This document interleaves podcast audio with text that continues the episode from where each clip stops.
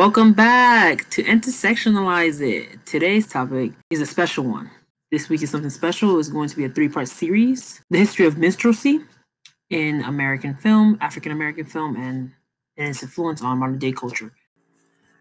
According to the National Museum of African American History and Culture, minstrelsy was comedic performances of blackness by whites in exaggerated costumes and makeup, which cannot be separated fully from the racial derision and stereotyping at its core. In this episode, I will provide historical background on the origins of minstrelsy and discussing the impact that it has had on American society since then. Minstrelsy is still fairly present in American films today and shown in other digital media as well, but in more subtle ways throughout society. So, once again, this is going to be a week long adventure, so be sure to tune in every other day this week.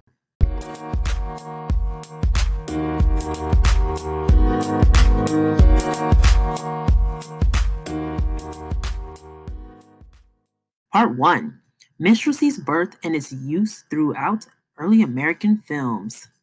Minstrelsy began in the early 1800s, a type of American entertainment that depicted and mocked people of African descent through comic skits, a variety of acts, dancing, and music performances.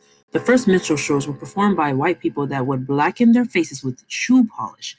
Similarly, shown but in a motion picture format by filmmaker Alan Crosland's revolutionary film, The Jazz Singer. These performances would display the derogative qualities of black people being lazy, ignorant, hypersexual, or thieves.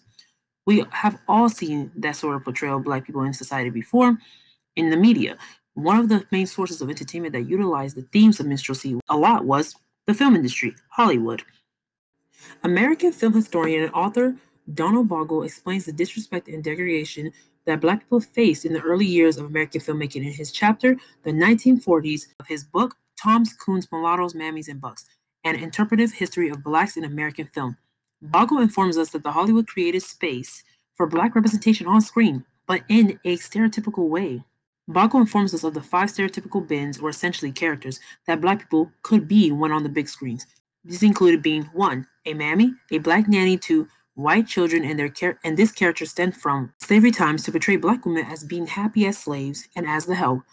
Two, a mulatto, or more known as the tragic mulatto, a white passing black person that despised being black but also strongly disliked white people, but desperately wanting to be accepted into white America. Both of these can be seen in the film Imitation of Life, directed by John Stahl, where the lead actress Annie is a mammy and her daughter Sarah Jane is the tragic mulatto. Number three, a Tom, Black men who were faithful and happy service to the white people, male version of the mammy, and was also created during slavery times. Number four, a coon. Black men, often young black men, depicted as lazy, unreliable, useless beings, except eating watermelon and butchering the English language. Both of these can be seen in Within Our Gates, directed by Oscar Micheaux, where Louis's dad stands up to his boss, but events turn for the worse when the boss gets shot by someone else.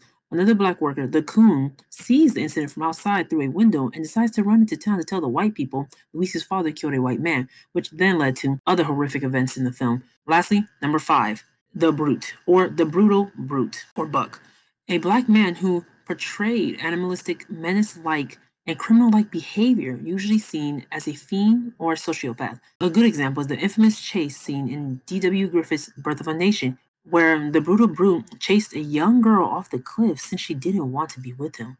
Like, y'all, she killed herself because she couldn't stand or fathom the thought of being with a black man. Thomas Dartmouth Rice is known as one of the first people to popularize minstrelsy through his Jim Crow character.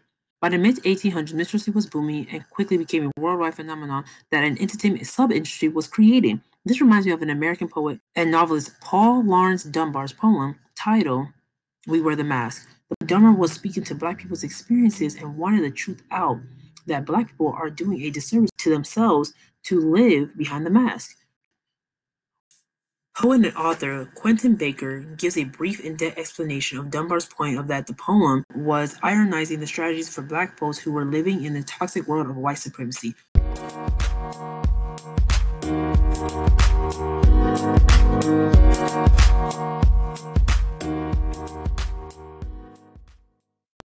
Welcome back to Intersectionalize It, and thank you for being here to continue this journey with me on exploring and discussing the influence of minstrelsy on African American cinema.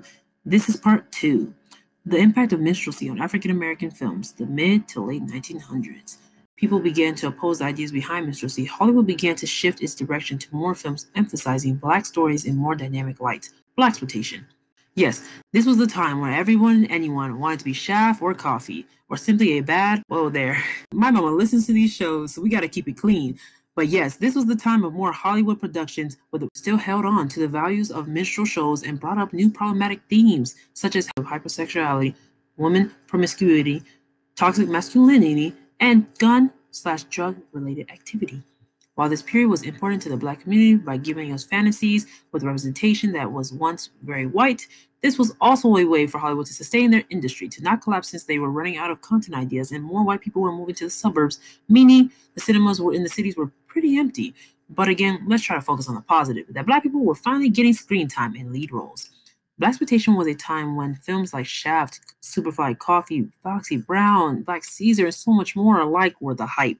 I'll be sure to leave a few links below for y'all to explore. It was still nice just to see someone who looked like you on the screen in a less demeaning way.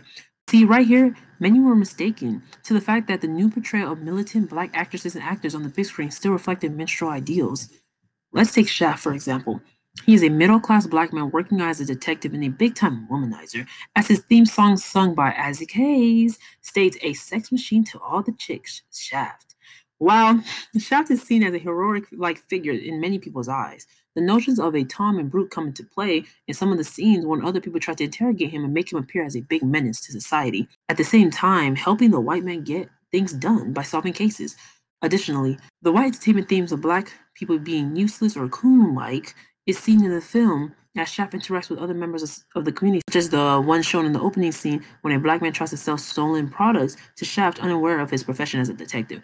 This may seem a little far fetched, but it is not. Such minstrel ideas have been essentially ingrained into society that escaping it or forgetting about it is not necessarily possible.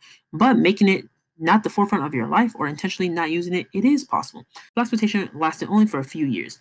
In the 1980s, black superstars were the hype for Hollywood, like Whoopi Goldberg, Eddie Murphy, and Richard Pryor, because how Hollywood saw it was that they didn't need an all black casted film to make money.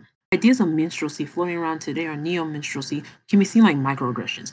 Best described by psychologist and Columbia University professor Derald Wing microaggressions are the everyday slights, indignities, put-downs, and insults that people of color, women, LGBT populations, or those who are marginalized experience in their day-to-day interactions with people. While microaggressions are not outright racist, it still holds true to some racist ideals. Unfortunately, so films like The Toy, 1982, Beverly Hills Cops, 1984, and Jumpin' Jack Flash, 1986, were the hype. Minstrelsy was still a part of that hype. In the 1980s, Spike Lee was the main scene, and his films, along with others, blackness, creativity, realness, comedy, novelty to the film industry.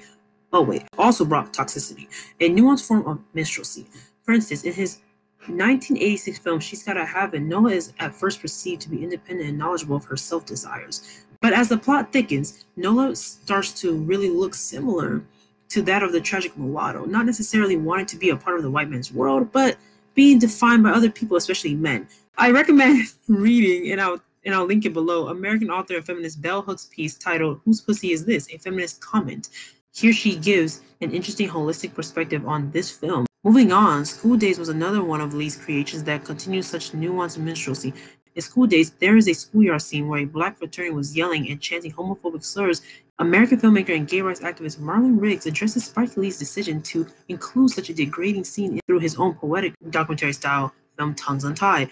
Links for these points will be provided below, but a brief overview of Marlon Riggs' 1989 films Tongues Untied is expressing pride in oneself, poetically saying and showing the pain that the black gay men feel as other black members of the black community, especially Popular ones with higher stats, such as comedian Eddie Murphy and filmmaker Spike Lee, continue to do mocking black gayness in their works. Marlon Riggs discusses this idea of finding the other within a community to feel powerful. Black directors, producers, actors, and comedians constantly look for how to not be labeled as the other are using minstrelsy in their craft and are doing this to climb higher in stats. Riggs expresses the conflicting notion of self-discovery in society, especially when living in your own community,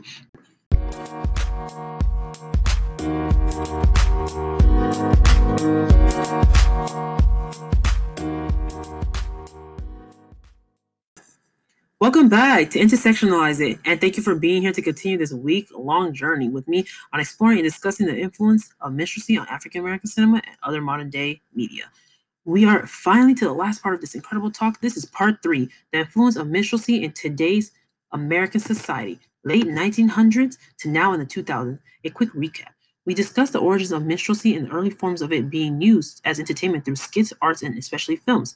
We discussed stereotypical bits the Mammy Mulatto, Tom, Coon, and Brute. Talked about Spike Lee's creations, bringing a more nuanced form of minstrelsy shown subtly through his films. We also talked about how writers, filmmakers, and other scholars were active to critique minstrel use. Bamboozle is a notable 2000 Spike Lee film looking at minstrelsy's influence on cinema and using it for the better understanding of what Black people were going through and still are today in Hollywood. Similar to Robert Townsend's 1987 film Hollywood Shuffle, Lee as well centered Bamboozle on important current events within society through satire. This film reminds me of the message that Paul Dunbar tried to get across to people by continuing to wear the mask. Furthermore, a prominent figure to film and minstrelsy was Stepin Fetchit, who was the richest black actor in the 1930s to 1950s due to his advanced culinary skills shown in films, represented black people, but was playing. Like, y'all, they, white America, Hollywood erased this man's existence, cut him out of films after dehumanizing and exploiting his talent of displaying such foolery as the ultimate coon in early American films. But okay, I guess. But anyways, the plot in Bamboozle is essentially parallel to that of Fetch's career.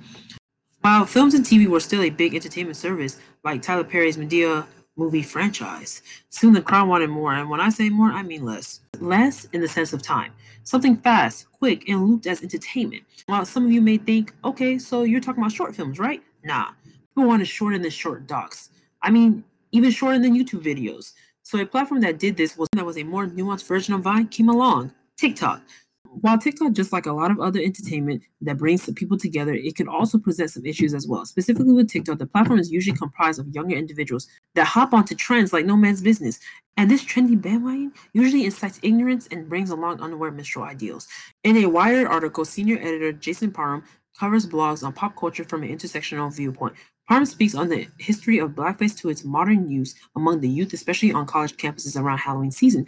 Although more recently, Parham analyzes and describes the influence of blackface on the TikTok platform. Parham brings up the issue of blackfishing from non-black TikTokers and YouTubers to gain instant fame on their platforms. In his article, Parham states, TikTok is a video-first platform, and on it, creators embody blackness.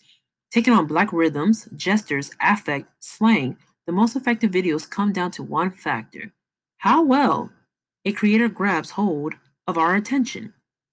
To elaborate on the topic of minstrelsy's impact on the youth even further, a UK dissertation paper scholar Jack Harbert assesses blackface minstrelsy's history from the 1800s to the 2000s and how now in the 2000s blackface minstrelsy is still practiced but in more ignorant and covert ways. While Harbert speaks more specifically to blackface minstrelsy, this relates to my point of minstrelsy as a whole never going away, but now more visible due to the use of social media, especially that of TikTok. See, minstrelsy has become an integral part of American culture that many people do not recognize when they are using it. Like, I didn't know what minstrelsy or minstrel shows were until taking an intro course to African American cinema in college. Shout out to Professor Shepard, you the best.